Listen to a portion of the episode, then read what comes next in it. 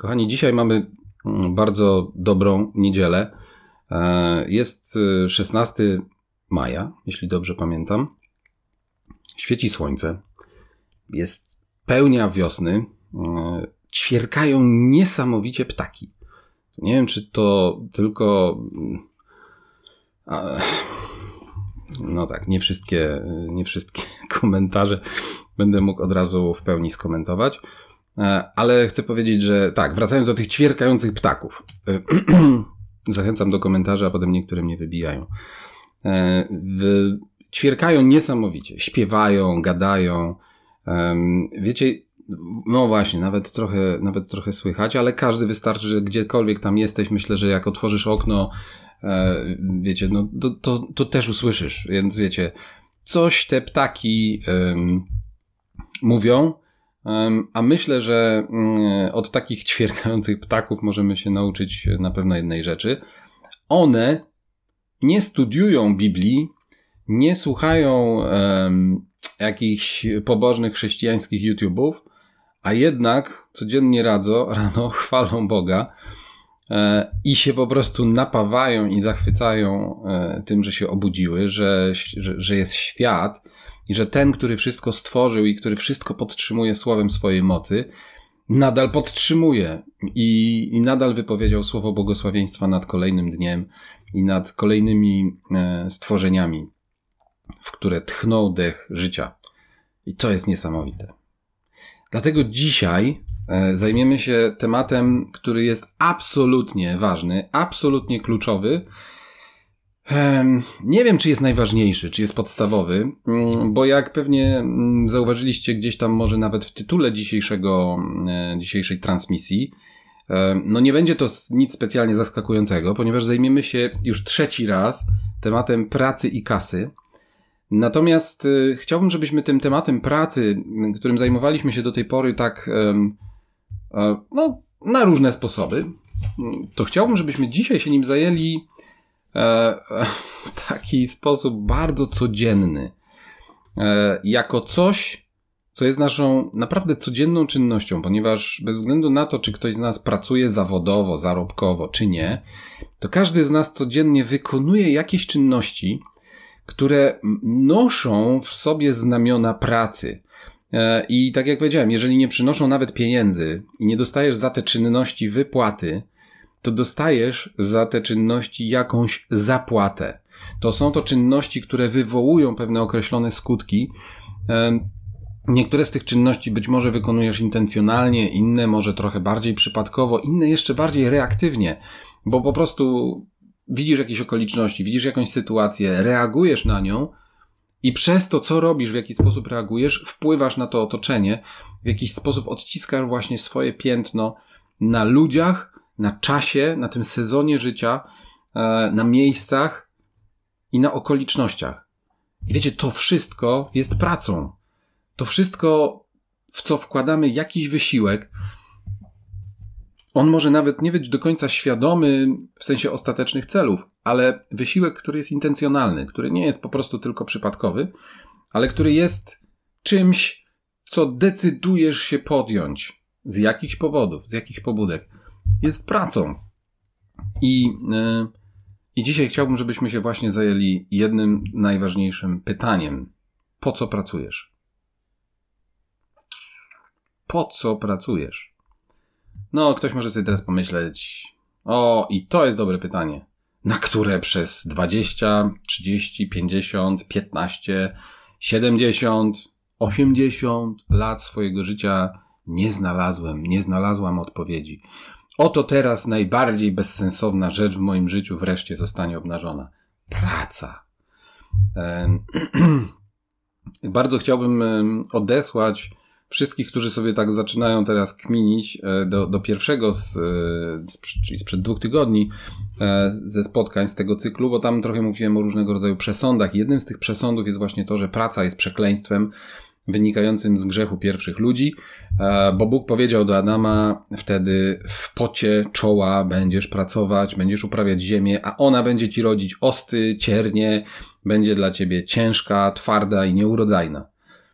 No i właśnie wielu z nas tak się czuje, próbując e, poskładać jakoś swoje życie do kupy i zrobić to, co absolutnie muszą, żeby jakoś przetrwać. No wiecie, to jest po prostu rzeczywiście przekleństwo, ale to nawet nie jest przekleństwo, które w jakikolwiek sposób zostało przez kogoś zaplanowane, tylko przekleństwo, na które skazujemy się sami, jeżeli nie zajmiemy się tematem pracy i kasy pośrednio. O kasie dzisiaj trochę będzie, ale nie aż tak bardzo dużo. Myślę, że za tydzień to będzie mm, ten kulminacyjny moment, kiedy, mm, że tak powiem, w tle naszego spotkania prawdopodobnie najlepiej by było, jakbyśmy włączyli, e, wiecie, są różne tła i e, jak to się nazywa? E, te takie filtry, o, filtry obrazowe, tak, możemy wrzucić filtr i, i wiecie, i mógłbym teraz tutaj gadając do was mieć jakieś uszy albo jakieś zęby, wiecie, sterczące, tak, tu różne rzeczy. Też nie mówię o jakichś tam okularach, czapkach i coś. Czasem niektórzy jak to włączą, to potem jest śmiesznie, bo nie wiedzą jak wyłączyć. Ale mogłyby być też takie filtry dźwiękowe. I wiecie, takim filtrem dźwiękowym, taką ilustracją do tego spotkania, prawdopodobnie za tydzień mogłyby być takie, wiecie, brzęczące srebrniki, takie przelewające się z jednej komory skarbca do drugiej złote monety.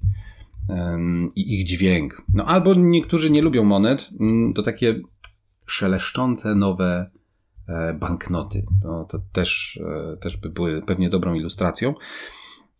No ale na chwilę kończąc ten taki jakiś żartobliwy trochę ton, e, to chciałbym powiedzieć, że dzisiaj naprawdę zastanówmy się. Zastanów się ty, po co pracujesz, a moją rolą, jak sądzę, będzie trochę pomóc nam w tym, żeby, no cóż, każdy z nas spróbował szczerze, dobrze i też praktycznie z punktu widzenia przyszłości odpowiedzieć na to pytanie. Mm, będziemy mieli kilka fragmentów, a po tych kilku fragmentach będziemy mieli ile? Pięć wniosków, a w piątym wniosku cztery podpunkty. Więc mam nadzieję, że to nikogo nie przeraża. E, powinniśmy sobie jakoś z tym dać radę. E, będzie do nas wracać dzisiaj e, Ewangelia Łukasza. W ogóle to, to jest w ogóle bardzo ciekawe, wiecie, bo jestem w takim okresie teraz życia studiowania Ewangelii Łukasza. Różnie to wychodzi. Nie muszę się przyznać, że bywają dni, w których jakiegoś tam kolejnego etapu nie, nie przejdę. No ale generalnie jestem w Ewangelii Łukasza, już jestem bliżej końca i jakoś tak się dzieje, że często te fragmenty, o których rozmawiamy, one właśnie z tej Ewangelii pochodzą. E, nie wiem, czy to ma znaczenie, że Łukasz był lekarzem i sposób, w jaki formułował myśli, jest mi naprawdę bardzo bliski i zachwyca mnie też jego język. E, no ale nie ze względu właśnie na zachwyty nad językiem sięgniemy dzisiaj do tej Ewangelii, ale ze względu na treść, którą właśnie Łukasz jako ewangelista odnotował, a której autorem tej treści jest sam Pan Jezus. Jezus z Nazaretu. Dwunasty rozdział Ewangelii Łukasza, jeżeli sobie otworzymy, zdążyłem do niego już tutaj w międzyczasie dojść, przekartkować sobie. I przeczytamy, no tam będzie ile? No z 10, o, przepraszam, 20 wersetów. Dłuższy jest fragment, ale on nam się przyda, bo będziemy do niego sięgać potem i przy tych wnioskach na końcu parę razy e, dotkniemy kilku elementów właśnie z tego, z tego fragmentu. No więc w tym fragmencie czytamy coś takiego od, od, od 13 e, wersetu. Coś nam się dzieje, jest jakaś akcja i w którymś momencie narrator, właśnie Łukasz, wchodzi jakby z nowym wątkiem. I powiedział mu, w sensie do Jezusa, ktoś z tłumu, nauczycielu, powiedz memu bratu, aby podzielił się ze mną spadkiem. Wiecie, to jest ciekawa sytuacja, tak? Widać, że Jezus naprawdę jawił się jako takie trochę panaceum na problemy e, Żydów, no nie Żydów też, ale mm, bo, bo zdarzały się osoby, które nie były Żydami, a które do niego dotarły i o coś prosiły, i często to były osoby, o których Jezus mówił o takiej wiary, jak u tych, to nawet w Izraelu nie znalazłem, pamiętacie? Więc to nie jest tak, że, że Jezus absolutnie brzydził się kontaktami z nieżydami, wręcz przeciwnie. E, natomiast no, był posłany, jak sam mówił, do, do dzieci z domu Izraela i z tymi Żydami naprawdę miał bardzo niezłe jazdy. I, a oni w, widzieli w nim no, rozwiązanie na swoje problemy różnorakie. Więc wyobraźmy sobie, że oni tu rozmawiają o jakichś wzniosłych rzeczach, historiach, o królestwie. Zresztą nawet wcześniej możemy sprawdzić, o czym rozmawiali. E, Jezus mówi o różnych trudnych historiach, które będą się działy ze względu na Niego, ze względu na Królestwo Boże i tak dalej. E, I w którymś momencie właśnie taki koleś gdzieś tam z tłumu, niczym dziennikarz mediów publicznych na konferencji prasowej, wyskakuje z takim pytaniem, z takim, z takim zagadnieniem. E, a Jezus odpowiada: Człowieku, któż mi ustanowił sędzią albo rozjemcą między wami? I powiedział też do nich. I, i, I, wiecie, to jest genialne znowu sformułowanie, ponieważ wierzę, że Jezus właśnie tak działał. Odpowiedział od razu komuś według tego, co ktoś powiedział, według tego, o co zapytał, według, no tutaj nie było pytania, tylko nauczycielu, powiedz mojemu bratu, żeby się podzielił spadkiem. A Jezus odpowiada wprost, ciekawie, ciekawie, mówi, ej, ale ja nie jestem waszym rozjemcą. I zauważcie tutaj, i powiedział też do nich, tak jakby, bo, bo tu nie jest, że potem, jutro, po paru dniach i tak dalej. Tylko teraz. Tak jakby Jezusowi nagle coś zaklikało. Tak jakby, wiecie, zobaczył, że ej, ej, ej, tu, tu chodzi o coś jeszcze. W tym, co ten gość powiedział, jest jakieś jeszcze drugie dno, które właśnie w tym momencie się otworzyło i Jezus zaczyna do niego nawiązywać i płynie i mówi tak. Powiedział też do nich: Uważajcie i strzeżcie się chciwości, gdyż nie od tego, że ktoś ma obfitość dóbr, zależy jego życie. I powiedział im przypowieść. Pewnemu bogatemu człowiekowi pole przyniosło obfity plon. I rozważał w sobie, cóż mam zrobić, skoro nie mam gdzie zgromadzić moich plonów. Powiedział więc, zrobię tak, zburzę moje spichlerze, a zbuduję większe i zgromadzę tam wszystkie moje plony i moje dobra. I powiem mojej duszy: Duszo, masz wiele dóbr złożonych na wiele lat. Odpoczywaj, jedz, pij i wesel się.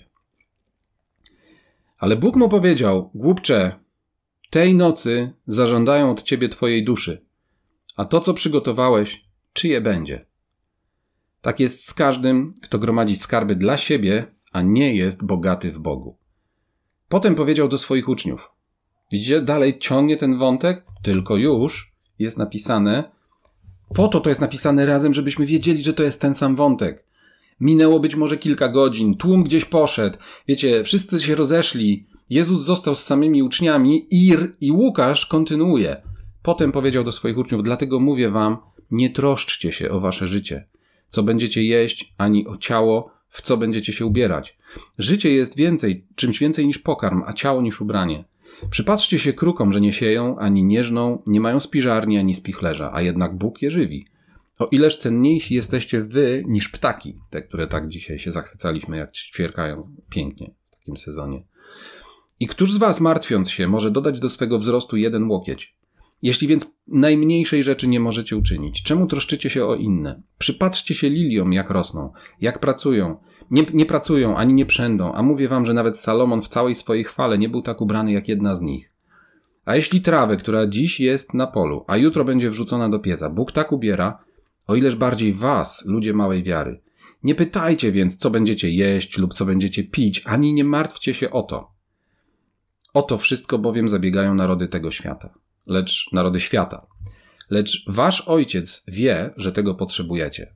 Szukajcie raczej Królestwa Bożego, a to wszystko będzie wam dodane. Nie bój się, mała trzutko, gdyż upodobało się waszemu ojcu dać wam królestwo. Sprzedawajcie, co posiadacie i dawajcie jałmużnę. Przygotujcie sobie sakiewki, które nie starzeją się, skarb w niebie, którego nie ubywa, gdzie złodziej nie ma dostępu, ani mól nie niszczy bo gdzie jest wasz skarb, tam będzie też wasze serce. I tu możemy mm, się zatrzymać, e, chociaż oczywiście ten wątek dalej jeszcze Jezus rozwija i tej wypowiedzi tutaj nie kończy. E, mówiłem, że to będzie ze 20 wersetów chyba. Wypowiedź bardzo różnorodna e, i bardzo mm, no taka interesująca w pewnej, pomimo tej jednowątkości, jednego wątku, pojawia się kilka wątków pobocznych, ale chciałbym, żebyśmy się trzymali tego głównego. W piętnastym wersecie pierwszy, pierwsze zdanie. Uważajcie i strzeżcie się chciwości, gdyż nie od tego, że ktoś ma obfitość dóbr, zależy jego życie. Um, no i wiecie, nie wiem, czy się komuś trochę mózg jakby teraz za, zaczął parować, zaczął się trochę procesor przegrzewać, bo wiecie, no nie od obfitości zależy ilość dóbr, ale przecież Jezus przyszedł nam dać życie obfite. Ale z drugiej strony, okej, okay, skoro nie od obfitości dóbr e, i w 21 mówi, że tak, będzie z każdym, kto gromadzi skarby dla siebie, a nie jest bogaty w Bogu, znaczy, że dobra materialne wobec tego nie mają żadnego znaczenia, że mamy gdzieś gromadzić jakieś duchowe, że mamy się zająć jakimś bogactwem gromadzonym w Bogu. I możesz sobie pomyśleć, uff, dobrze. Zawsze tak myślałem. Zawsze czułem, że w tym zarabianiu pieniędzy to jest jakaś lipa. Że to może, że coś tu jest trefnego, że jakoś to śmierdzi. No pewnie, że śmierdzi. Dlatego, że napisał apostoł Paweł, tak, że korzeniem wszelkiego zła jest miłość pieniędzy. Jak nam Bóg pozwoli, to sobie zaraz to przeczytamy. A, a dodatkowo Jezus mówi, strzeż się chciwości. Więc możesz pomyśleć, dobra, no to skoro mam się strzec chciwości, to będę omijał temat pieniędzy szerokim łukiem. A ponieważ temat pieniędzy mam omijać szerokim łukiem, to jeszcze na dodatek będę omijał szerokim łukiem temat pracy. Bo temat pracy wiąże się nierozerwalnie z tematem pieniędzy, a na dodatek, ponieważ zawsze zarabiam za mało, wiąże się jeszcze z tematem chciwości, w którą wpadam, prawdopodobnie dlatego, że za mało zarabiam. I wiecie, i tak pętlimy się i mielimy ten temat i, i, i ganiamy jak po prostu, jak to tam chomik w tym kółeczku, po prostu zasuwa i nie posuwa się nigdzie do przodu. I chciałbym, żeby to dzisiejsze spotkanie nie było takim właśnie zrobieniem kilku kolejnych kroczków w takim młynku chomika, tylko żeby to było, żebyśmy wiecie, wyskoczyli z tego kółka, żebyśmy wyskoczyli z niego i zaczęli się przyglądać swojemu życiu w zupełnie nowy sposób. No dobrze, to na razie, na razie zawieźmy się na tym pierwszym zdaniu, na tym pierwszym wątku. Uważajcie, i strzeżcie się chciwości. W księdze przypowieści 28-25 jest napisane: Chciwiec wywołuje spory, lecz kto ufa Panu, jest nasycony. Ok. Otwórzmy, słuchajcie, księgę Habakuka. Taka egzotyczna księga dzisiaj. Księga Habakuka. W UBG to gdzieś tam koło tysięcznej strony mm, ta księga jest. Drugi rozdział i w drugim rozdziale mm, wersety od 1, zacznijmy czytać od 1, kilka wersetów przeczytamy. Na swej warcie będę stać, stanę na baszcie i będę się wpatrywać, aby zobaczyć, co Bóg będzie mówił i co mam odpowiedzieć, gdy zostanę upomniany. Wtedy Pan mi powiedział: Zapisz to widzenie, zapisz je wyraźnie na tablicach, aby czytający mógł je szybko przeczytać. To widzenie bowiem dotyczy oznaczonego czasu, a na końcu oznajmi, a nie skłamie, a choćby się odwlekało, oczekuj go, bo z pewnością przyjdzie, nie spóźni się. Oto dusza tego, który się wywyższa, nie jest w nim prawa, ale sprawiedliwy będzie żył ze swojej wiary. Owszem, ponieważ upija się, jest on hardym człowiekiem i nie pozostaje w swoim domu, pomnaża swoją żądzę jak piekło i jak śmierć, nie może się nasycić, choć zgromadził u siebie wszystkie narody i zebrał u siebie wszystkich ludzi. Czy ci wszyscy nie ułożą o nim przypowieści i szyderczego przysłowia mówiąc biada temu, który gromadzi nie swoje rzeczy, jak długo, i obciąża się gęstym błotem? Czy nie powstaną nagle ci, którzy będą cię kąsać i nie obudzą się ci, którzy będą cię szarpać, a staniesz się dla nich łupem? Ponieważ złupiłeś wiele narodów, złupią cię też wszystkie pozostałe narody z powodu krwi ludzkiej i przemocy dokonanej w ziemi, miastu i wszystkim jego mieszkańcom. Biada temu, który chciwie pragnie niegodziwego zysku dla swego domu, aby wystawił wysoko swoje gniazdo i tak uszedł mocy zła. Postanowiłeś wytracić wiele narodów na hańbę swemu domowi, a grzeszyłeś przeciwko własnej duszy. Um, I tak dalej, i tak dalej. Y, zostawmy na razie temat tego, do kogo dokładnie to jest napisane i o kim dokładnie ten fragment mówi, Chciałbym, żebyśmy zwrócili uwagę na końcówkę, bo to jest generalnie o sercu też pewnego człowieka, którego serce manifestuje się w jego czynach, w jego zachowaniach. ale na koniec tego fragmentu jest napisane: Złupiłeś wiele narodów, i, na, I dziewiąty biada temu, który chciwie pragnie niegodziwego zysku dla swego domu, aby wystawił wysoko swoje gniazdo i tak uszedł mocy zła. Um, Okej. Okay. To właśnie jest jeden z tych fragmentów, do których za chwilę, e, za chwilę wrócimy. Um, liście do Kolosan apostoł Paweł w trzecim wersecie, w trzecim rozdziale, w piątym wersecie napisał coś takiego. Umartwiajcie tego wtedy to, co jest w waszych członkach ziemskiego. Wszeteczeństwo, nieczystość, namiętność, złą porządliwość, o, łaga, i chciwość, która jest bałwochwalstwem. Chciwość, która jest bałwochwalstwem. Um, ja myślę, że chciwość nie do końca jest tematem naszego dzisiejszego spotkania, bo nie to jest jego celem. Celem jest właśnie poznanie wątków i motywów, po co pracujesz. Ale gdzieś ta chciwość nam się pojawia jakoś tak nieoczekiwanie i e, trochę nie do końca, może w sposób celowy. Drugi list do Tymoteusza. Drugi list do Tymoteusza napisał apostoł Paweł i mówi w nim coś takiego. Mamy pierwszy i mamy drugi. Trzeci rozdział. A to wiedz, od początku trzeciego, że w ostatecznych dniach nastaną trudne czasy. Ludzie bowiem będą samolubni, chciwi, chełpliwi, pyszni, bluźniący, nieposłuszni rodzicom, niewdzięczni, bezbożni, bez naturalnej miłości, niedotrzymujący słowa, oszczercy, niepowściągliwi, okrutni, niemiłujący dobrych, zdrajcy, porywczy, nade, nadęci, miłujący bardziej rozkosze niż Boga, przybierający pozór pobożności, ale wyrzekający się jej mocy. Takich ludzi unikaj. Ludzie będą samolubni, chciwi, chełpliwi i tak dalej. Takich e, unikaj. No, wiecie, ktoś może pomyśleć, cóż nowego. Ostatecznie świat już taki jest.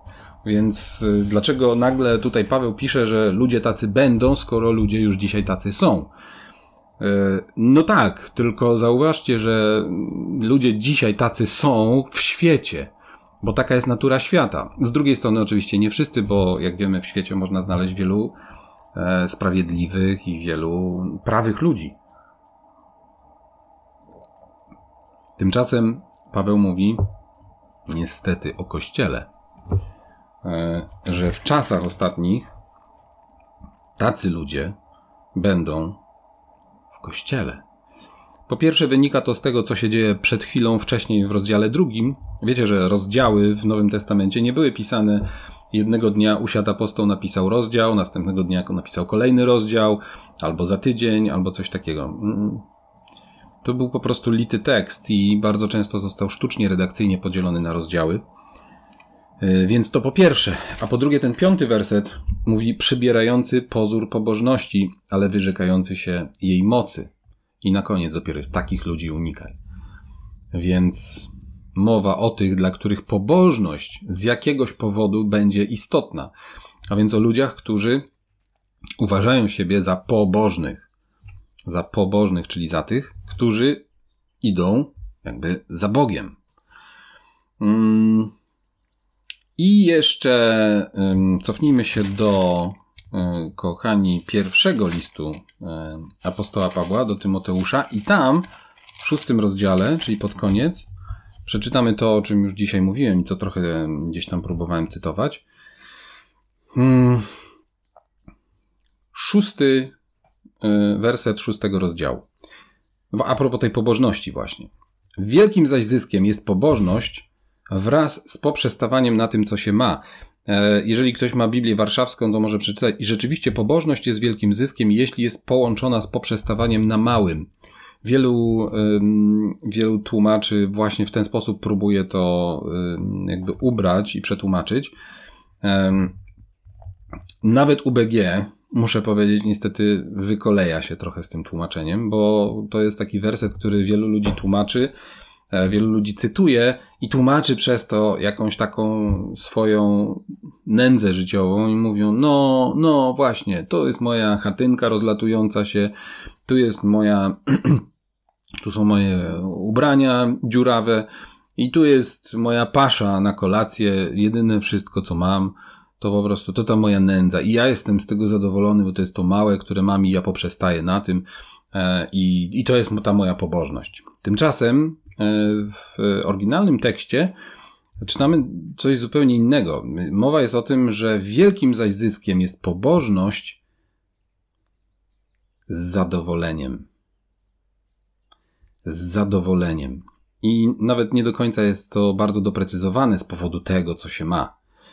E, z kontekstu, okej, okay, to, tak, to, to z tego wynika, ale pobożność, Twoja i moja pobożność, pozostaje zyskiem dla nas wtedy, kiedy odbywa się, kiedy jest celebrowana w atmosferze zadowolenia, w atmosferze radości, w atmosferze wdzięczności. To są rzeczy, które ja już teraz dodaję, ale z takim, wiecie, takim ukontentowaniem, z takim poczuciem bycia content właśnie. Wdzięczność jest tego elementem, dość istotnym elementem, a chodzi o pewne poczucie właśnie zadowolenia. Wtedy naprawdę masz otwarte uszy, masz otwarte oczy, widzisz to, co mówi Bóg. widzisz to, co mówi Bóg. Wiecie, słowa Boże można zobaczyć. Hmm, widocznie. Chyba to miałem na myśli. Słyszysz to, co mówi Bóg. Widzisz świat, który stworzył, rozglądasz się dookoła i, i celebrujesz swoją pobożność. I twoje życie nabiera zupełnie nowego sensu, dlatego że jesteś do niego podłączony w momencie Twojego zadowolenia, zadowolenia z tego miejsca, w którym jesteś, z tego życia, które masz, które prowadzisz, z domu, w którym mieszkasz, z kolacji, którą zjadłeś, ze śniadania, które zjadłeś lub zjesz za chwilę, ze smaku kawy, którą pijesz, z powodu pracy, którą wykonujesz, z powodu swoich zadań i obowiązków. Kiedy jesteś zadowolony, to zyskiem dla Ciebie jest wtedy Twoja pobożność. Wtedy możesz ją celebrować. Dlaczego? Bo w momencie, kiedy jesteś cały czas niezadowolony, w momencie, kiedy cały czas ci czegoś brakuje, w momencie, kiedy cały czas narzekasz na swoje życie, wtedy głuchniesz i wtedy ślepniesz. I nędzny ja człowiek, jeżeli funkcjonuje w atmosferze ciągłego narzekania, braku i niezadowolenia z tego, co się ma. Wiecie, ja nie mówię o niezadowoleniu, które oznacza e, wiecie, po, popatrzyłem na swoją właśnie nędzę, na swój podupadający dom i zebrałem tyłek w troki i postanowiłem go wyremontować. To jest błogosławione niezadowolenie. Ale mówię o niezadowoleniu, które, w którym w zasadzie masz wszystko, żeby prowadzić wygodne życie, a w którym albo porównujesz się z innymi i zaczynasz deprecjonować to, co masz, albo porównujesz się do oczekiwań, które wytworzyła Twoja chciwość i porządliwość Twoich oczu, Twoich i moich oczu, pycha tego życia. Pycha tego życia, świat ze swoimi porządliwościami wpłynął na ciebie i na mnie na tyle, że zaczynamy kombinować, jak powinno wyglądać nasze życie, a jak wygląda, i zaczynamy być niezadowoleni z tego, co mamy. Głuchota i ślepota duchowa to następny krok w takiej sytuacji. I Paweł pisze dalej do Tymoteusza, więc uważaj, chłopcze, żebyś czasem nie przestał być zadowolony z tego, co masz. Bo niczego na ten świat nie przynieśliśmy, z pewnością też niczego wynieść nie możemy. Mając natomiast jedzenie i ubranie, poprzestawajmy na tym w tym zakresie, w tej zakresie, w tym zakresie radości, w tym zakresie zadowolenia. A ci, którzy chcą być bogaci, wpadają w pokusy i w sidła oraz wiele głupich i szkodliwych porządliwości, które pogrążają ludzi w zgubie i zatraceniu. Korzeniem bowiem wszelkiego zła jest miłość do pieniędzy, którzy, niektórzy pragnąc ich, zboczyli z drogi wiary i poprzebijali się wieloma boleściami. Ty zaś, człowieku Boży, uciekaj od tego wszystkiego, a podążaj za sprawiedliwością, pobożnością, wiarą, miłością, cierpliwością, łagodnością. Jak widzicie, to jest to wszystko, co jest elementem owocu ducha, o którym Paweł mówi w innym miejscu, w liście do Galacjan. E, I dalej jeszcze kontynuuje: staczaj dobrą walkę wiary, uchwyć się życia wiecznego, do którego też zostałeś powołany i o którym złożyłeś dobre wyznanie wobec wielu świadków. Więc wiecie, znowu czytamy coś w większym fragmencie i widzimy, ej, no okej, okay, to teraz jeżeli czegoś mi brakuje w moim życiu wiary, jeżeli brakuje mi paliwa do mojej wiary, jeżeli niewystarczająco się uchwyciłem życia wiecznego, jeżeli nie, niewystarczająco czuję tą duchową moc w moim życiu, to może to wynika właśnie z tego, że pozwoliłem, aby ono zostało zainfekowane porządliwościami świata, porównywaniem się z innymi, zazdrością, szczególnie zazdrością wobec właśnie ludzi w świecie, i konsekwentnie, i w konsekwencji użalaniem się nad samym sobą. I możesz powiedzieć, ja mam za mało pieniędzy, żeby je kochać. Możesz nie mieć żadnych pieniędzy.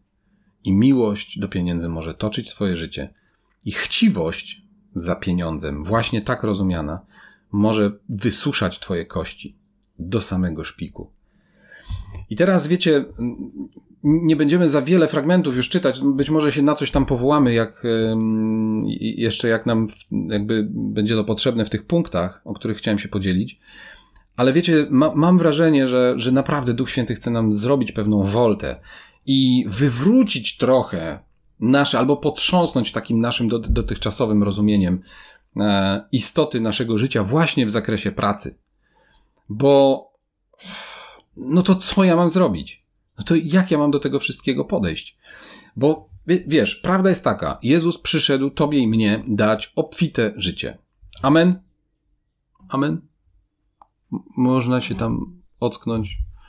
Jeżeli amen, to można napisać amen. Przyszedł nam dać obfite życie. I teraz wiesz, tą obfitość, jak ty czytasz albo sobie przypominasz ten fragment, ja przyszedłem, aby owce miały życie i żeby obfitowały. Inni tłumaczą, albo właśnie, żeby było to obfite życie. Tam jest bardziej napisane nie o obfitym życiu, tylko o obfitowaniu. A to jest troszkę co innego. To po pierwsze. Ale nawet niechby to było obfite życie, to, to wiesz, to, to w momencie, w którym naprawdę być może ci czegoś brakuje, w momencie, w którym no naprawdę jeździsz już dziurawym, przeciekającym samochodem, w który no właśnie jest dziurawym workiem, bo nie dlatego, że potrzebujesz jakiś wygód, ale potrzebujesz auta, do którego nie musiałbyś co tydzień kilka stówek dokładać, żeby po prostu, no nie wiem, bo, bo koła zaczynają już odpadać, tak? Bo po prostu robi się zimno w środku, bo dziury w podłodze i tak dalej, i tak dalej. Więc wiesz, to jest dobry moment, żeby coś zmienić. To fakt. Ale kiedy w momencie, kiedy słyszysz, że jakby Jezus przyszedł dać ci życie, z którego będziesz obfitować, to myślisz tylko, no tak, to znaczy przyszedł mi dać nowy samochód, to znaczy przyszedł mi dać nowy telewizor, bo stary jest już za duży, za gruby, za mały, E, za stary, nie ma systemów, nie ma AirPlay dwójki, nie ma czegoś tam, Netflixa z sieci nie, nie łapie. To jest właśnie kanał. To jest właśnie kanał. Wiecie, Biblia mówi bardzo, w bardzo wielu miejscach, i nie będziemy ich teraz szukać, ale to jest moje odkrycie ostatnio. W bardzo wielu miejscach pojawia się sformułowanie uważajcie na samych siebie. Strzeżcie się. Strzeżcie się i tam jest często oczywiście, że strzeżcie się przed czymś, przed kimś i tak dalej. Okej. Okay. Ale ty i ja jesteśmy bardzo, bardzo, bardzo odpowiedzialni za to, żeby strzec swojego życia, żeby strzec siebie samego, żeby strzec swoich oczu, żeby strzec swoich uszu, żeby strzec swoich myśli, żeby strzec swojego serca. Dlaczego? Dlatego, że diabeł i świat będzie tam zasiewał swoje ziarno nie będzie przychodził czasami w sposób absolutnie spektakularny. Przyjdzie w sposób absolutnie właśnie niedostrzegalny, taki bardzo cichy, bardzo podstępny i wrzuci jedno ziarno do twojego serca, które zacznie kiełkować i powodować, że twoim życiem zaczną kręcić niewłaściwe motywacje. I nawet się nie spostrzeżesz, kiedy wspaniałe rzeczy, chcąc robić wspaniałe rzeczy, rzeczy będziesz je robił z poczucia chciwości zalęgniętej w Twoim sercu. I teraz wiesz, Jezus daje obfite życie po to, żebyśmy obfitowali, ale po pierwsze, to On daje to życie, z którego my mamy obfitować potem. To jest, to jest po pierwsze. A po drugie, od, mówiąc o tej obfitości, nie zawsze e, albo nie do końca chodziło mu tylko o dobra materialne. Bo wiesz, jaką jest obfitością um, nawet piękny nowy dom, sam w sobie. sam w sobie. On może być obfitością ze względu na cele, do których będzie używany. Twój samochód może być błogosławieństwem absolutnie obfitym ze względu na cele, do których będzie wykorzystywany. Twój telewizor nawet może być absolutnym błogosławieństwem ze względu na cele, do których będzie wykorzystywany. Ale wiecie, my musimy w naszym życiu naprawdę nauczyć się odróżniać środki od celów. Musimy doskonale, bardzo precyzyjnie zacząć odróżniać, co jest celem, do którego zmierzamy, a więc co jest celem na przykład naszej pracy, a co jest środkiem, który ta praca ma wypracować. Bo jeżeli myślisz, że z tego wszystkiego, co dzisiaj przeczytaliśmy, na przykład na temat chciwości, na temat niewłaściwych motywacji, wynika, że mamy sobie odpuścić wszelką pracę, jeżeli z fragmentu z drugiego listu do Tymoteusza, z pierwszego listu do Tymoteusza z szóstego rozdziału wynika według ciebie, że skoro miłość do pieniędzy jest korzeniem wszelkiego zła, to najlepiej tych pieniędzy unikać, najlepiej ich mieć, mieć jak najmniej. I jeżeli zaczną do mnie napływać, to po prostu się okopać i nie mieć z nimi nic wspólnego, to to jest właśnie diabelskie zwiedzenie. Dlaczego? Dlatego, że obfite życie to jest po prostu obfite życie. Że obfitość, owocowanie, to jest owocowanie w każdym wymiarze. W każdym wymiarze. Na dodatek owocowanie w życiu poza tym czasem, w życiu wiecznym, często zaczyna się właśnie od środków, które mamy tutaj na Ziemi. Tych materialnych, namacalnych, szeleszczących i um, brzęczących, jak przesypywane z jednej sakiewki do drugiej. No i teraz co z tymi pięcioma zasadami, czy jakimiś punktami, o których mówiłem? um, tak, e, to, to, jest, to jest absolutnie też zasada, o której napisał um, Artur. Um, pan dał, pan też wziął. E, I to, co powiedział Hiob, myślę, że będzie bardzo ważnym punktem, może nawet tym punktem wyjścia do naszego rozważania za tydzień. Więc w tą stronę również pójdziemy. Ale chciałbym dzisiaj, żebyśmy się przyjrzeli celowi naszej pracy. Po pierwsze, nie bądź chciwy i nie gromadź skarbów po to, i teraz uwaga, przypomnijmy sobie to wszystko, co czytaliśmy. Na chwilę jeszcze się zatrzymam. Przypomnijmy sobie ten pierwszy fragment, w którym Jezus mówił, mm, zaczął od tego, uważajcie, żebyście nie byli chciwi, bo nie od obfitości dóbr zależy czyjeś życie. Um, I pamiętacie, co jest dalej w tej przypowieści? Co tam się wydarzyło dalej? Jest mowa o człowieku, któremu pole obfity plon przyniosło. Dostał błogosławieństwo. To jest w ogóle bardzo ciekawe, że e, to tworzyć 12. Super, samo mi się otworzyło. E, I tu w tym 12 widzicie, pewnemu bogatemu człowiekowi pole przyniosło obfity plon. A więc dostał błogosławieństwo. Oczywiście on musiał pewnie je zasiać, musiał zatrudnić kogoś, kto koło tego chodził i tak dalej. Ale wyraźnie tu jest napisane, że on dostał błogosławieństwo i rozważał sam w sobie, co mam zrobić. Co mam teraz zrobić? Jak mam z tego skorzystać? I co zaczął kminić? Jak ja mam z tego skorzystać? Co wobec tego ja mogę zrobić z tego, co dostałem, z tego szczęścia, z tego błogosławieństwa, które na mnie spłynęło, po to, żeby teraz już, uwaga, nie musieć pracować. I to jest pierwsza rzecz. Nie bądź chciwy i nie gromadź sobie skarbów po to, żeby móc nie pracować i tak jak ten koleś, zaspokajać żądzę swojego ciała. Dlaczego? Bo powiedział, powiedz do swojej duszy teraz człowieku, masz wiele dóbr złożonych na wiele lat, więc po pierwsze już nie musisz pracować i po drugie odpoczywaj, jedz, pij i wesel się. Czy coś jest złego w tym, żeby odpoczywać, jeść, pić i weselić się? Absolutnie nie. Ale jeżeli to ma być twoją motywacją do tego, żeby się wzbogacić i w którymś momencie przestać pracować po to, żeby jeść, pić i weselić się, nawet, uwaga, na emeryturze, to to jest dokładnie wywrócenie Bożego porządku. I to jest chciwość. Po drugie, nie bądź chciwy i nie gromadź sobie skarbów, i teraz sobie przypomnijmy tego Habakuka, żeby się zabezpieczyć przed wszelkim nieszczęściem, Pamiętacie? Dziewiąty, tam drugi rozdział, dziewiąty mniej więcej werset. Tam było o tym, że zabezpieczyć swój dom i. E, I co on tam mówił jeszcze? Wybudować sobie wysoko gniazdo, by uniknąć nieszczęścia. Więc, jeżeli chcesz zapracować swoimi rękami na środki, dzięki którym będziesz mógł wybudować sobie dom wysoko na skalę, gdzie żadna powódź go nie ruszy. Mądrą rzeczą jest budować dom na skalę, hej, przecież. Gdzie nic go nie dosięgnie, że, gdzie żadni wrogowie go nie dopadną i w pewien sposób, w pewien sposób uniezależnić się też od Boga, to to również jest chciwość. Po trzecie, nie bądź chciwy, żeby przy pomocy dóbr materialnych budować pomnik swojemu ego.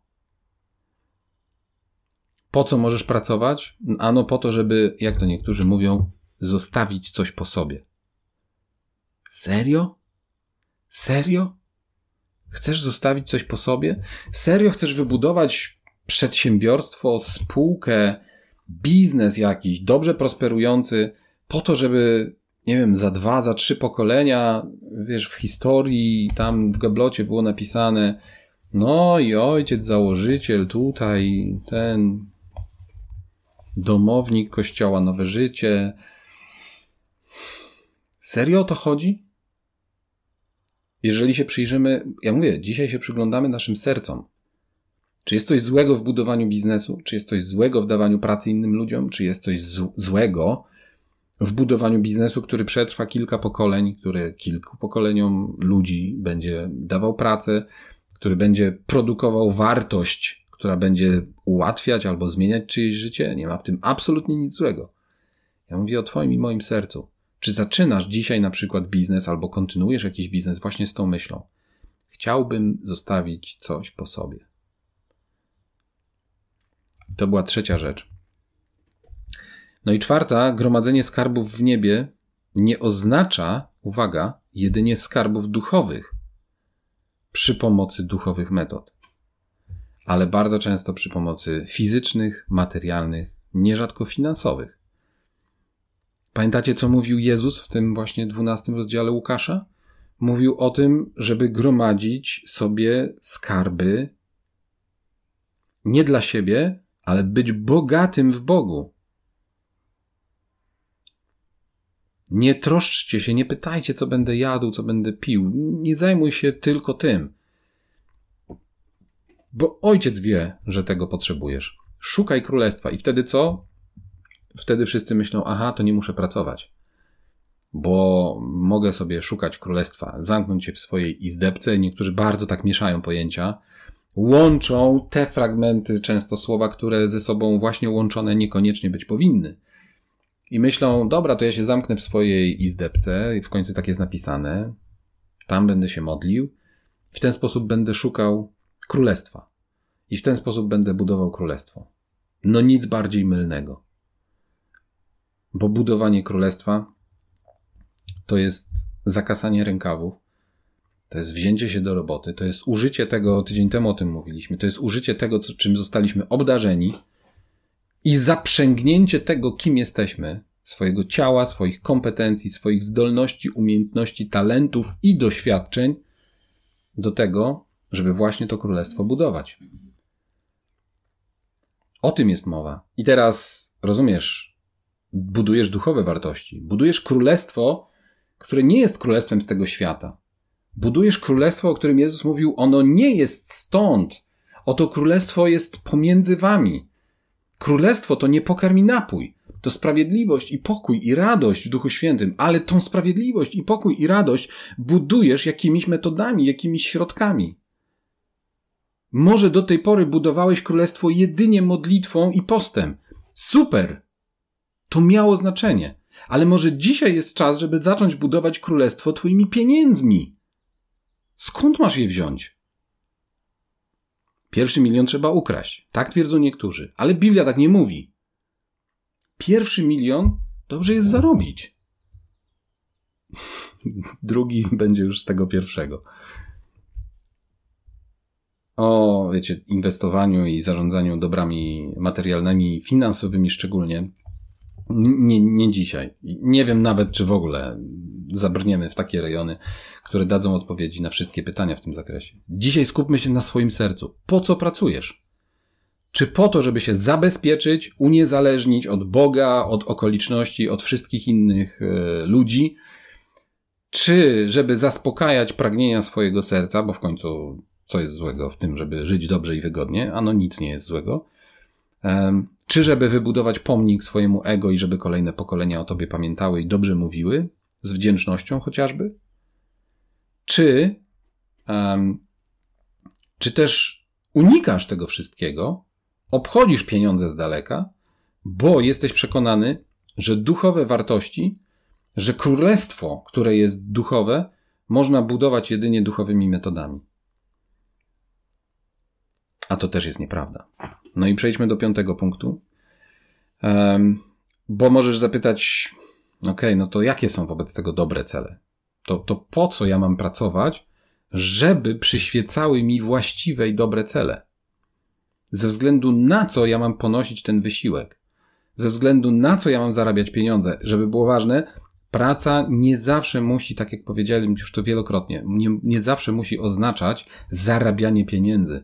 Nie zawsze musi oznaczać pracę, za którą dostajesz wypłatę, ale zawsze oznacza pracę, oznacza czynność, oznacza wysiłek, za który dostajemy zapłatę. I ona nie zawsze musi być finansowa, nie zawsze musi być monetarna, ale zawsze jest jakaś. I uwaga, lepiej przyjrzyjmy się temu, co jest zapłatą za naszą pracę. Bo ty i ja, słuchajcie, głowę daję, że 95, 7, o niech tam, 8% z nas, którzy tu dzisiaj jesteśmy, jakąś pracę wykonujemy. Tak jak powiedziałem, nie mówię, że zarobkową w sensie finansowym, ale jakąś pracę wykonujemy każdego dnia, za którą dostajemy jakąś zapłatę. I teraz przyjrzyjmy się tej zapłacie. Przykłady właściwych celów do zdobywania bogactwa, i to jest nasz punkt piąty dzisiaj, to po pierwsze, bardzo, bardzo pragmatycznie i od rzeczy takich naprawdę podstawowych wychodząc. Na przykład wykształcenie dzieci. W ogóle inwestowanie w dzieci, ale uwaga, mądre inwestowanie, nie spełnianie wszystkich zachcianek, żeby było jasne. Można bardzo, bardzo, bardzo źle zainwestować w dzieci. Bardzo źle. A można dobrze. I to jest, y, to jest mądrość, żeby mądrze inwestować przede wszystkim w wykształcenie, w rozwój, w edukację dzieci i jakby wyposażać je w odpowiedni posag. Nie wiem, czy pamiętacie mm, ten fragment, o którym już też mówiliśmy, że to nie dzieci powinny gromadzić majątek dla rodziców, ale rodzice dla dzieci.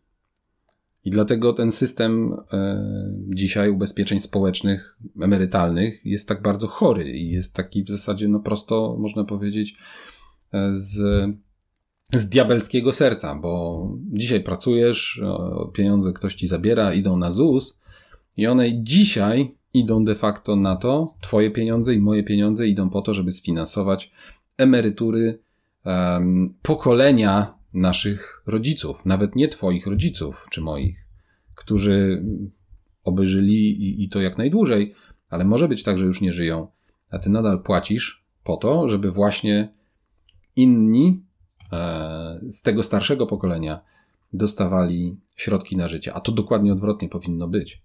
To ty powinieneś dzisiaj korzystać z pieniędzy, które wypracowali twoi moi rodzice. To twoje dzieci uwaga, i moje, powinny korzystać za jakiś czas ze środków e, na start, po to, żeby na czymś startować, żeby na czymś opierać, na start nasze dzieci powinny dostawać pieniądze od nas, a nie my powinniśmy pracować, żeby liczyć na to, że na naszej emeryturze, na emeryturze to nasze dzieci e, będą na nas łożyć. To jest chore.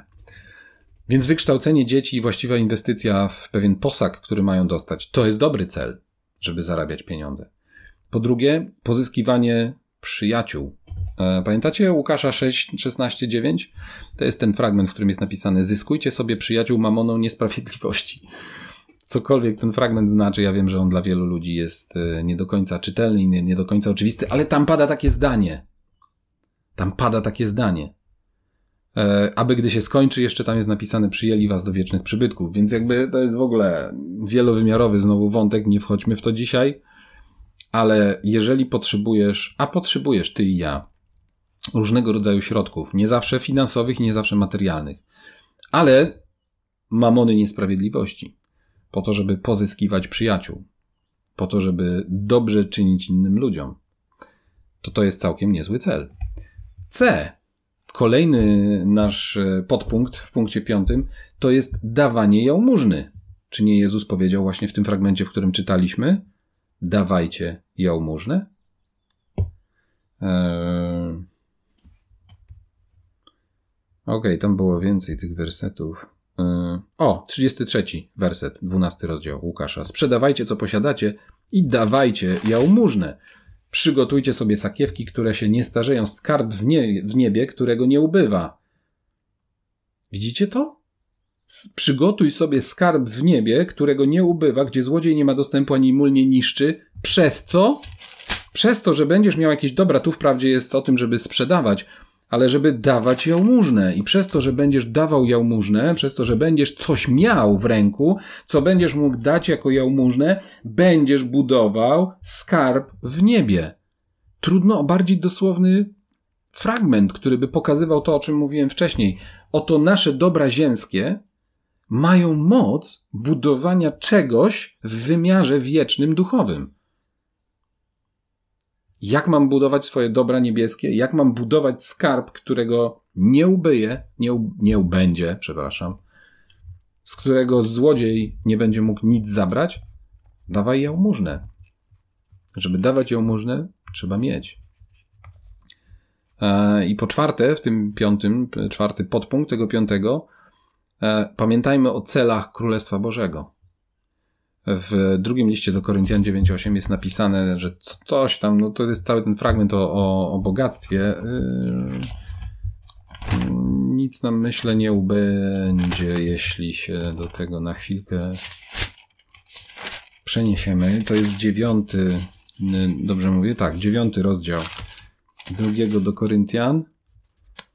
To jest ten e, fragment, który mówi o ziarnie, o tym, że, że mamy kto, siępie, kto skąpo sieje, skąpo rządź będzie, kto się obficie, obficie rządź będzie.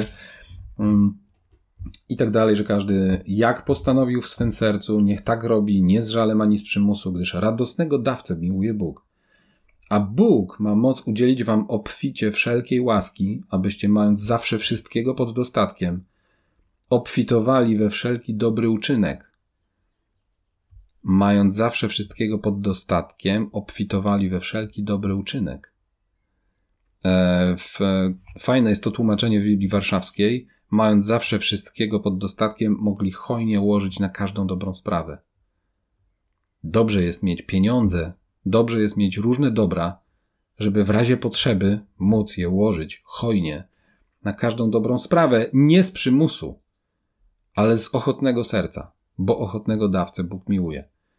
Więc wiesz, to, to nie chodzi o to, że ktoś teraz przyjdzie i ci zabierze twoje pieniądze, albo ci powie, ej, tu jest cel, na który trzeba dać, i zacznie cię, wiesz, masować emocjonalnie i próbować z ciebie coś wycisnąć. Nie. Ty masz mieć wolne, niezależne, zależne tylko od Boga serce, w którym będziesz rozpoznawać, co ochotnie z tym, co masz, masz zrobić. Ale chyba nie jest wielką tajemnicą, jak powiemy, że no łatwiej jest coś zrobić, jeżeli coś mamy. I łatwiej jest hojnie łożyć na każdą dobrą sprawę, jeżeli, uwaga, mamy wszystkiego pod dostatkiem. Jest napisane: Bóg ma moc udzielić Wam obficie wszelkiej łaski.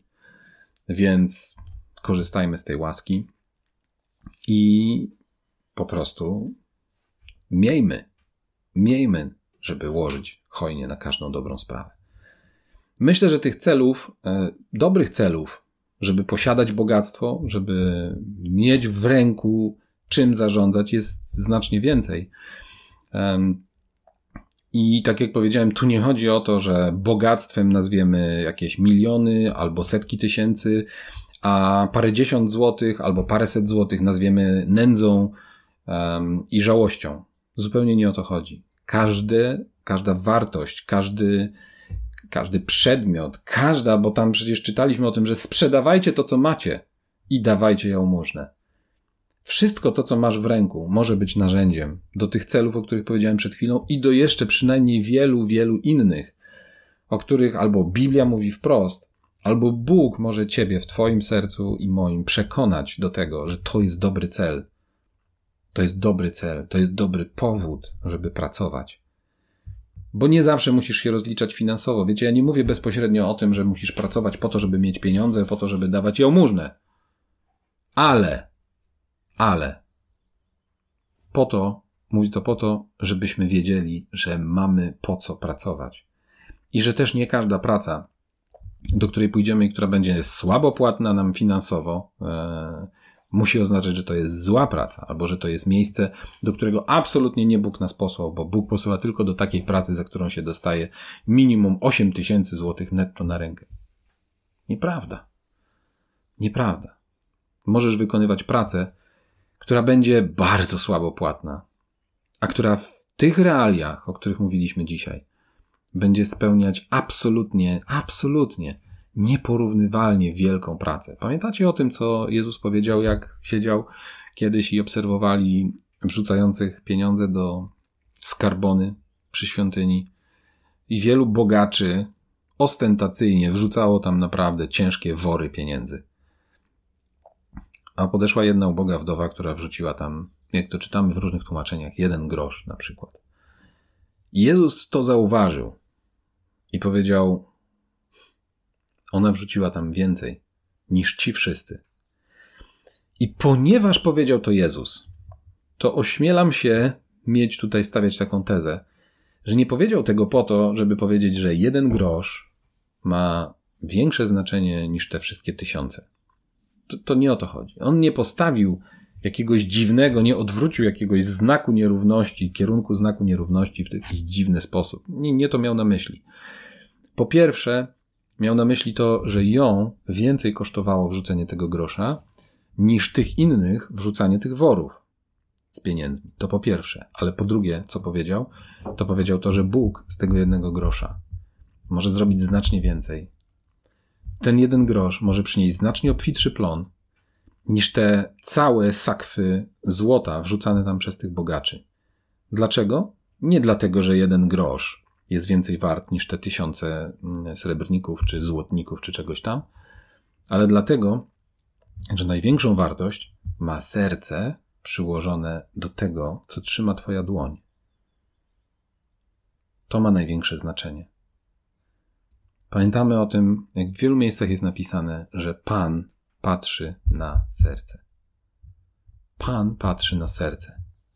Więc niech nas Bóg broni, żeby nasze serca były zanieczyszczone przez chciwość, przez jakąkolwiek, przez jakiekolwiek pragnienie brudnego zysku, żeby były zanieczyszczone przez jakąś porządliwość, wiecie, jakiejś pseudowygody, jakiegoś myślenia, że każda praca jest przekleństwem, w związku z tym musimy się od niej uwolnić i mieć tyle pieniędzy, żeby przestać pracować. Świat opowiada takie historie.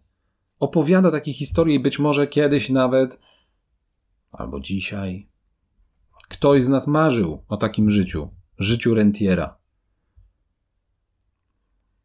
To, to jest mentalność świata, który będzie cię wpędzał w miejsce, tak jak już na początku powiedzieliśmy, w miejsce chciwości, w którym zamykają się oczy i uszy Twojego i mojego ducha, Twojego i mojego serca.